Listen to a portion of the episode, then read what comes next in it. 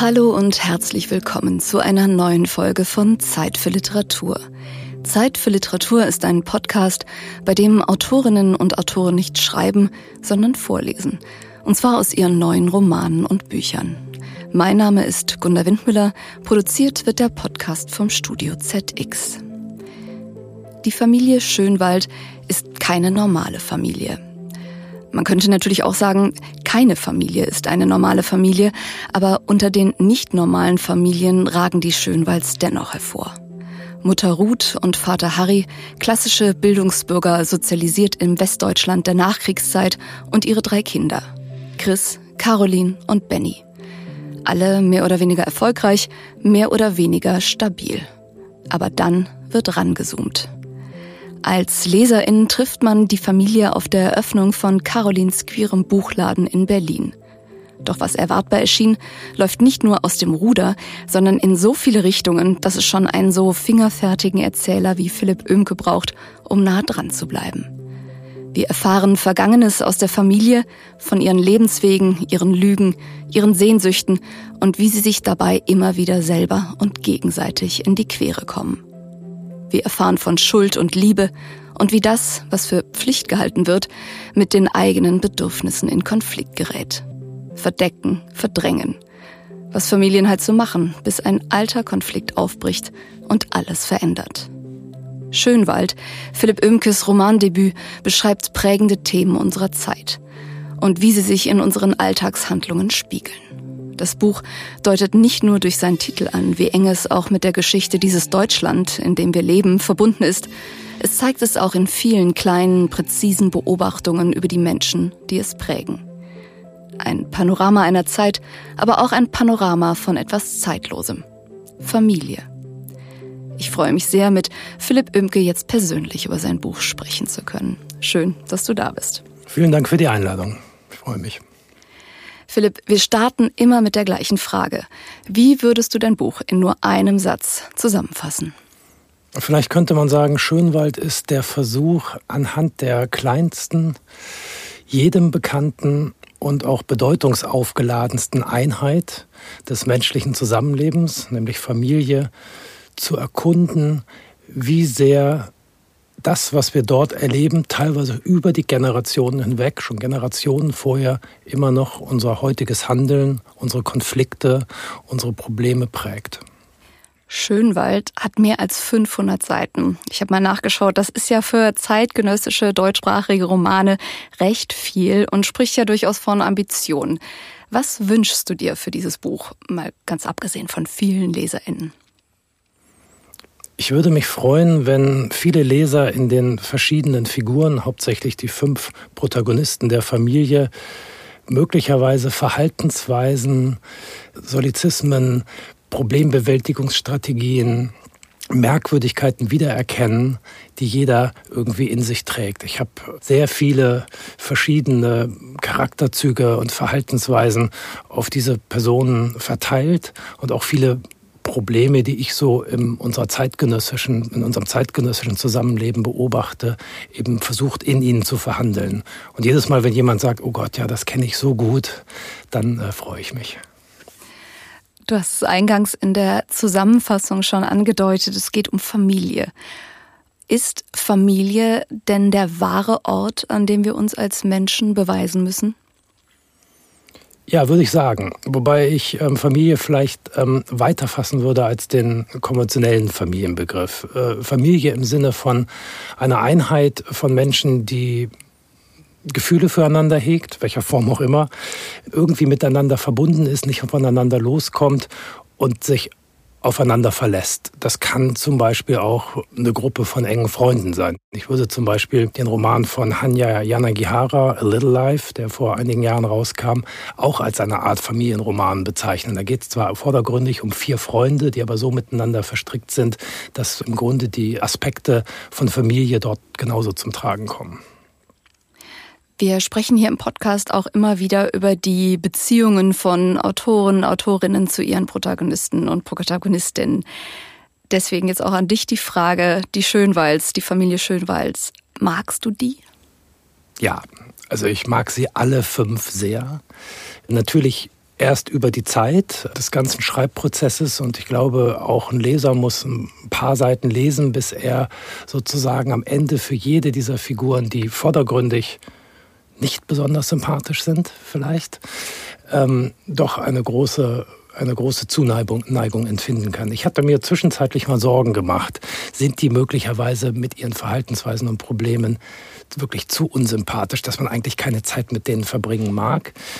War dann aber zum Beispiel auch durch solche Fernsehserien wie Succession, über die jetzt sehr viel gesprochen wurde, wo es eben auch meine Familie geht und eine Serie, die zum ersten Mal gewagt hat, wirklich nur abscheuliche Protagonisten zu präsentieren und trotzdem eine Art Sucht geschaffen hat für den Zuschauer, doch zu wissen, wie es für die weitergeht. Das hat mich ein bisschen ermutigt mit Schönwald, um dann am Ende festzustellen und jetzt auch von den ersten Leserreaktionen zu hören, nee, am Ende versteht man die alle und man fühlt mit ihnen mit, mit ihren Nöten und mit ihren Sorgen und auch mit den Fehlern, die sie gemacht haben. Plötzlich versteht man sie.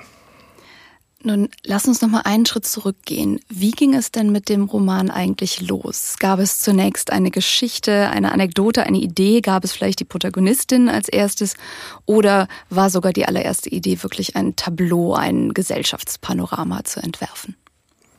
Nee, gar nicht. Es gab wirklich eigentlich nur ein Gefühl und im Wagen eine Startfigur und das war die Mutter, die knapp 80-jährige Mutter, weil die so viele verschiedene Konzepte der letzten Generationen in sich vereinte, wie man miteinander umgeht, wie man mit Wahrheit umgeht, wie man mit eigenen Niederlagen umgeht. Das fand ich interessant. Und äh, diese Figur, oder gab es aber eigentlich nur so als, als Gefühl, anfangs. Und dort habe ich aber dann eigentlich angefangen, diese Figur langsam zu entwickeln. Und dann haben sich ihre Familienmitglieder langsam drumherum gestellt. Teilweise antagonistisch ihr gegenüber, aber teilweise auch so, dass man in den Kindern durchaus Züge von ihr dann auch wiederfindet die dann aber in einer anderen Generation eben anders auftreten. Es ist das gleiche Phänomen, das gleiche Gefühl, äußert sich aber eine Generation oder zwei Generationen später ganz anders nochmal. Mhm. Es geht um Generationen, das heißt, es geht auch um die Geschichte Deutschlands, Westdeutschlands und es geht um die Jetztzeit von Deutschland. Du hast fünf Jahre als Spiegelkorrespondent in New York gelebt und ich kann mir vorstellen, dass dieser Blick von außen vielleicht auch hilfreich war bei dem Blick auf Deutschland, auf deutsche Geschichte. Ja, ähm, auf jeden Fall aus dem Ausland und gerade, glaube ich, auch aus Amerika sieht man Deutschland anders. Und es wird im, im Roman ja auch immer wieder thematisiert, diese große Bruderproblematik oder so. Einer der Protagonisten lebt seit 20 Jahren in den USA. Und die aktuellen politischen Entwicklungen in den USA spielen durch ihn eben dann auch eine Rolle. Und da ist immer dieses Nachdenken darüber, wie sich die USA und die aktuelle Bundesrepublik im Vergleich zu der Bundesrepublik von vor 50 Jahren zueinander verhalten. Und ähm, einer der, der drei Kinder der Familie, um die 40, der älteste Sohn, der hat eben eine fast schon irrationale Amerika-Liebe in seiner Kindheit äh, entwickelt, ähnlich wie ich auch, durch eben Popkultur, Filme, Bücher, im Grunde Musik alles, was man so konsumiert hat in den 80er, 90er Jahren, kam eigentlich aus Amerika. Und dadurch kam diese starke Bindung, würde ich behaupten, meiner Generation noch, also der heute zwischen 40 und 50-Jährigen, mit diesem Land. Und das wird immer wieder reflektiert, auch vor den Hintergründen natürlich, dass die USA von heute eben nicht mehr die USA des 20. Jahrhunderts sind. Literatur oder vielmehr Belletristik ist keine Handlungsempfehlung und ist es vielleicht ja doch. Ich habe beim Lesen mal überlegt, wenn Schönwald ein Sachbuch wäre, würde es dann vielleicht lauten, Reden hilft? Einerseits ja, andererseits finde ich mit einen der interessantesten Punkte an dem Roman, ähm, dass eben auch die andere Seite argumentiert wird, wo wir ja heute erstmal intuitiv sagen würden, so wie wir sozialisiert sind, äh, natürlich reden. Aber die 80-jährige, fast 80-jährige Mutter argumentiert ja durchaus nachvollziehbar und an ihren Handlungen sieht man es ja auch, dass, naja, man sagt immer so, reden hilft und das ist ja auch so ein Mantra der Millennial-Generation, jedes Gefühl muss irgendwie rausgelassen, argumentiert werden. Und sie sagt, nein, Zivilisation kann auch bedeuten, dass man eben nicht jedes Gefühl argumentiert, nicht jede Niederlage äh, raushängen lässt, sondern dass man auch seinen Mitmenschen vielleicht was erspart und sie damit nicht belastet. Und sie für sich selbst hat das ja gemacht. Sie war in einer, als, als junge Mutter war sie in einer relativ auswegslosen Situation. Zumindest hat sie es so empfunden, weil sie eben ihren Beruf aufgegeben hat und findet dann eine Lösung, dass sie die Familie und ihre Ehe retten kann und nicht in Depressionen versinkt. Und diese Lösung bedeutet aber eben nicht ehrlich zu sein, sondern ein Geheimnis aufzubauen und auch über Jahrzehnte hinweg zu bewahren. Und da sie eine sehr kluge Frau ist, hat sie darüber viel nachgedacht und kam zu dem Schluss, unter allen Möglichkeiten, die ich so habe, Scheidung, meine Kinder vernachlässigen und dann doch irgendwie den Beruf durchziehen oder eben so eine kleine Parallelexistenz, eine heimliche aufzubauen, ist das die rational beste Lösung. Und das finde ich auch interessant. Neben dem natürlich, wenn man es gelesen hat, denkt man, Leute, redet miteinander. natürlich. Aber ähm, ich fand es interessant, sozusagen zu erkunden, wie kommt gerade diese Generation, die man heute Nachkriegsgeneration oder Boomer ja auch nennt, wie kamen die dazu, irgendwie so zu denken, dass man eben doch viel mehr im Privaten lebt und weitaus weniger von sich selber rauslässt, als wir das heute gewöhnt sind. Philipp, du wirst uns jetzt eine Stelle vorlesen. Wo setzt du an? Welches Vorwissen brauchen wir? Diese Stelle lese ich heute zum ersten Mal vor. Die kommt relativ weit hinten im Buch. Wir sind bei Harry. Harry ist der 81-jährige Vater, ehemals erfolgreicher Staatsanwalt. Sein Leben sieht von außen betrachtet gut aus. Er hat drei Kinder, die alle ihren Weg gegangen sind, ein Haus in Köln und seine Ehe hat auch seit 50 Jahren äh, alle Krisen überdauert. Und trotzdem kommt er am Ende seines Lebens für ihn zunächst unerklärlich an den Punkt, wo er denkt, bin ich eigentlich wirklich glücklich oder denke ich das nur? Und er geht dann zu einer Psychotherapeutin oder einem Life-Coach, eine etwas mysteriöse Frau, relativ teuer, nur auf Empfehlung zu haben und will mit ihr darüber sprechen, ob er eigentlich das Recht hat, glücklich zu sein. Und in diesem Gespräch, das läuft nicht so, wie er sich erhofft hatte. Er hatte sich ja Bestätigung erhofft und es kommt schnell zu dem Punkt, wo er eigentlich genervt von der ist, weil die so nachbohrt, vor allen Dingen über eine Episode Anfang der 80er Jahre, als seine Frau Ruth abgehauen war und ein paar Monate in Hamburg war und dort Professorin werden wollte, auch eins der Kinder mitgenommen hatte und ihn quasi verlassen hat und er wusste auch gar nicht, wo sie war. Das identifiziert diese Psychologin relativ schnell als den Nukleus möglicherweise der Probleme der Familie Schönwald und fragt Harry, warum er denn eigentlich nie gefragt hat und sich dem ausgesetzt hat, was da passiert ist, wovor er eigentlich Angst hat. Und da setzt dann die Stelle ein.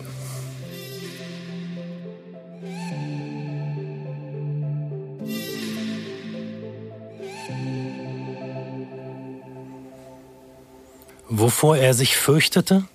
Das wusste er. Sich an all das noch einmal erinnern zu müssen, was sein Leben ein paar Jahre lang wie eine kochende Hölle hatte erscheinen lassen. Wie durch ein Wunder war er irgendwann wieder rausgekommen, ohne dass er an etwas gerüttelt hätte. Er hatte bloß stillgehalten, als hätte ein riesiges Insekt auf ihm gesessen, das, sobald er sich bewegte, ihm seinen Giftstachel unter die Haut jagte und ihn endgültig vernichtete. Besser nicht bewegen, hat er sich gedacht und morgens den Regionalzug in sein Büro bei der Staatsanwaltschaft genommen, sich dort in seinem herrschaftlichen Zimmer in einem Prachtbau aus dem 19. Jahrhundert eine Pfeife gestopft, sich von der Dame der Geschäftsstelle einen schwarzen Kaffee ohne Zucker bringen lassen und begonnen, seine Akten zu lesen.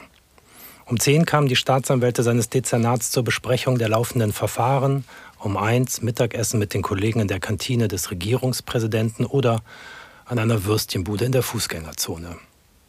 Die Arbeit fiel ihm leicht, er war schnell und effizient und hatte sich ein gutes Dezernat zusammengestellt, in dem jeder Einzelne für ihn durchs Feuer gehen würde. Sein Stellvertreter war ein alter Hase, ein gemütlicher Kölner, fünf Jahre vor der Pensionierung, der alles schon gesehen hatte.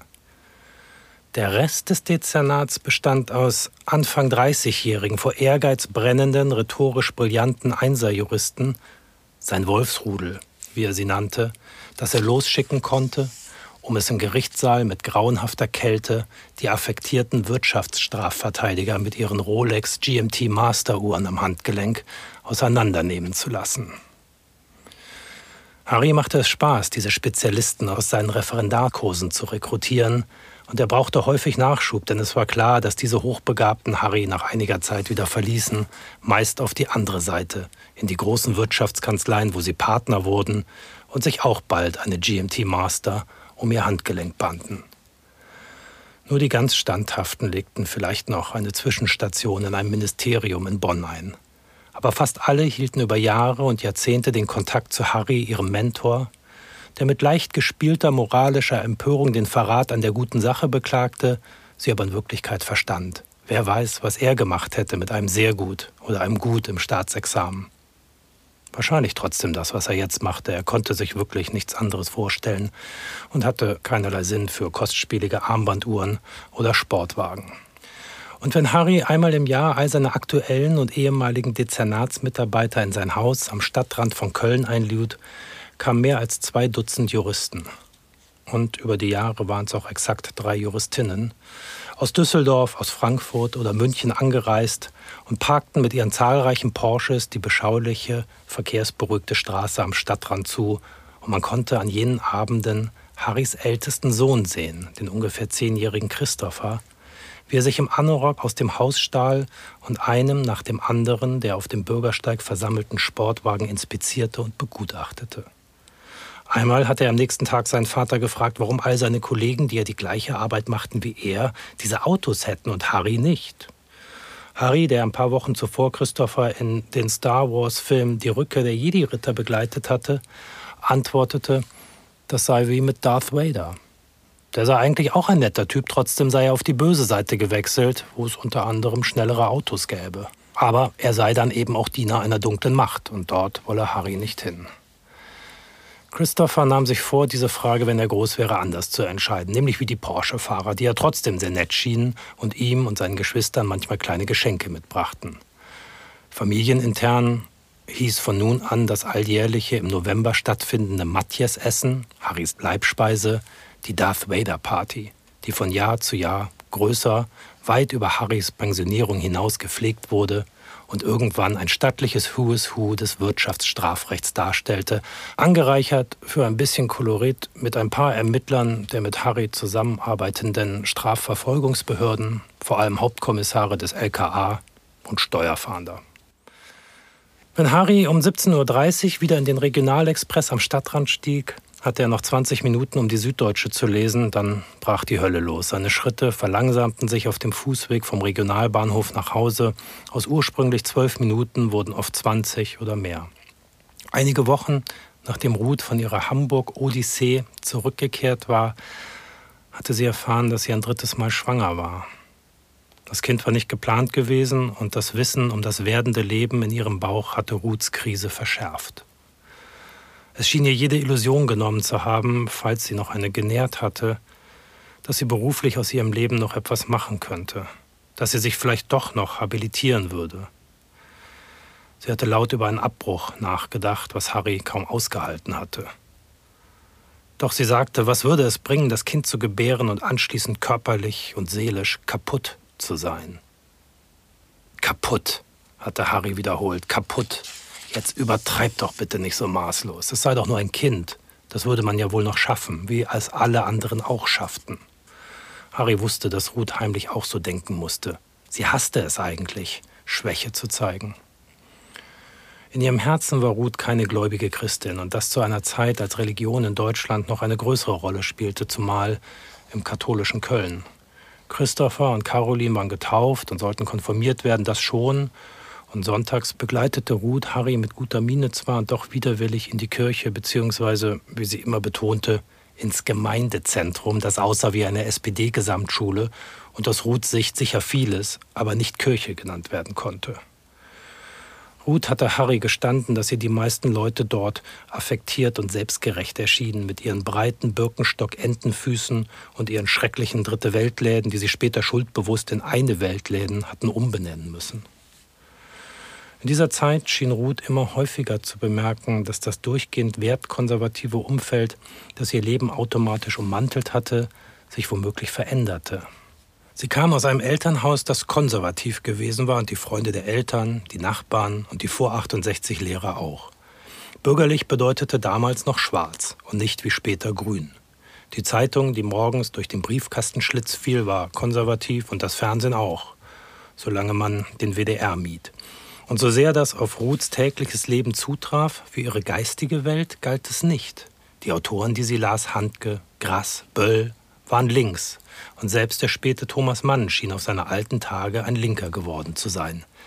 Er hatte sich in der DDR feiern lassen, und als die Amerikaner ihn nicht mehr wollten, weil sie ihn, und das ging nun wirklich zu weit, für einen Kommunisten hielten, eine Rückkehr in die Bundesrepublik abgelehnt. Er hatte den Deutschen, und zwar allen Deutschen, nicht verzeihen können. Er glaubte nicht, dass sie einfach so weitermachen konnten und nahm damit im Grunde jene Position vorweg, mit der die Familie Schönwald erst viele Jahrzehnte später durch Malala und Azar konfrontiert werden sollte. In den 80ern begann es, dass Nachbarn, die Ruth durchaus mochte, plötzlich Umweltschützer wurden, gegen Atomkraft demonstrierten, gegen Volkszählungen, stachelige Wollsocken strickten und SPD wählten und später ab den 90ern sogar die Grünen. Ruth hatte überhaupt nur einmal SPD gewählt und das war 1972 gewesen. Willy Brandt, der von seinem Auftreten her auch in der CDU hätte sein können, genauso wie Helmut Schmidt, doch der war ihr zu arrogant gewesen. Und so war auch Ruth politisch für die Abschaffung des Paragraphen 218 gewesen und damit für das Recht auf Schwangerschaftsabbruch. Doch moralisch wäre eine Abtreibung für sie selbst nie in Frage gekommen. Trotzdem hatte sie Harry mit der Möglichkeit konfrontiert, vielleicht nur, um ihn zu erschrecken, um ihn zu signalisieren, dass nichts mehr selbstverständlich leicht und von selbst ging, weder in der Ehe noch in seinem Beruf noch mit den Kindern. Er würde jetzt mit ihr verhandeln müssen, sich daran gewöhnen, dass die erzielten Lösungen nicht mehr automatisch jene waren, die ihm am meisten entgegenkamen, wie es die ersten zehn Jahre in ihrer Ehe der Fall gewesen war. Sie wollte das dritte Kind nicht, das erst schreiende, dann krabbelnde, dann in die Hose pinkelnde Mahnmal ihres beruflichen Scheiterns. Es hatte schon mit der Schwangerschaft begonnen. Hatte sie die ersten beiden mit Leichtigkeit genommen und genossen, hasste sie diese. Sie entwickelte Präeklampsie, früher Schwangerschaftsvergiftung genannt, und musste zweimal am Tag ihren Blutdruck messen. Sobald ihr systolischer Wert 130 überschritt, musste sie sich umgehend in die Notaufnahme begeben, wo eine Frühgeburt eingeleitet werden müsste, falls der Blutdruck nicht gesenkt werden könnte. Meistens kam der hohe Blutdruck am späten Nachmittag oder abends. Ruth rief dann Harry im Dienst an oder einmal, als es ganz blöd lief, beim Tennis. Der Wert sei zu hoch, er müsse sofort in die Notaufnahme kommen. Er müsse ihr Christopher und Caroline abnehmen und beten, dass sie ihren jüngsten Sohn nicht in der 29. Woche auf die Welt bringen müsste. Manchmal war Chris beim Fußballtraining und Caroline beim Schwimmen und Harry konnte organisieren, dass sie anschließend zu Freunden mit nach Hause ging, was seinen Einsatz bei Ruth in der Notaufnahme allerdings nur schwieriger machte, denn in Abwesenheit der Kinder erlaubte sich Ruth, sich gehen zu lassen. Dann beschimpfte sie ihren Mann, denn irgendwie hatte man sich darauf geeinigt, dass das alles auch seine Schuld war. Harry harrte aus an ihrem nur durch einen Vorhang vom restlichen Raum abgetrennten Bett. Er versuchte, sich auf die blutdrucksenkenden Flüssigkeiten zu konzentrieren, die durch die Infusionsschläufe tröpfelten, und hoffte, dass nebenan niemand die Beschimpfungen hörte. Das ging ein paar Stunden so, bis der verdammte Blutdruck runterging, was er immer tat. Danach fuhren sie völlig fertig nach Hause und Harry verspürte einen starken Drang nach Ablenkung und Alkohol. Ruth legte sich stets sofort ins Bett. Harry las beiden Kindern noch fünf Seiten aus der unendlichen Geschichte vor. Die Worte schienen von seinen Augen direkt in seinen Mund zu wandern, ohne Zwischenstopp im Gehirn. Er hätte nicht sagen können, was er da las. Als er fertig war, löschte er das Licht, Caroline hatte zuvor zu Chris ins Zimmer ziehen müssen, damit Platz für ein Babyzimmer wäre, was Carolins Vorfreude auf ihren jüngeren Bruder nicht gerade befeuert hatte. Und dann befahl er den Kindern zu schlafen. Dann ging er in die Kneipe und bestellte eine Flasche Wein und fragte sich, was und wann alles so schief gegangen war. Vielleicht wäre es gut gewesen, wenn Sie damals schon zu mir gekommen wären, sagte Dr. Westermann. Dann hätten wir die Antworten vielleicht gemeinsam finden können. Vielleicht ist es gut gewesen, dass Sie damals noch in Lausanne oder Bologna studiert haben und ich nicht bei Ihnen war. Wir wissen nämlich nicht, was dann passiert wäre. So aber weiß ich, Ruth und ich haben es geschafft und sind glücklich heute. Ihre Antworten, Frau Dr. Westermann, hätten vielleicht zu einer Trennung geführt, die aus damaliger Perspektive und innerhalb des Systems von Leuten wie Ihnen zwingend erschienen wäre. Und doch sitzen wir jetzt, 35 Jahre später, hier und wissen beide, dass es die falsche Entscheidung gewesen wäre. Sie hörten einen Auszug aus Schönwald, dem Romandebüt von Philipp Oemke, erschienen bei Pieper. Das Buch ist jetzt im Buchhandel Ihres Vertrauens und natürlich auch online erhältlich. Philipp, vielen lieben Dank, dass du heute bei mir warst. Es war mir eine Freude, hier zu sein. Vielen Dank. Das war eine neue Folge Zeit für Literatur, der Vorlesepodcast, produziert vom Studio ZX. Ich bin Gunda Windmüller. Schön, dass Sie sich heute Zeit für Literatur genommen haben und bis zum nächsten Mal.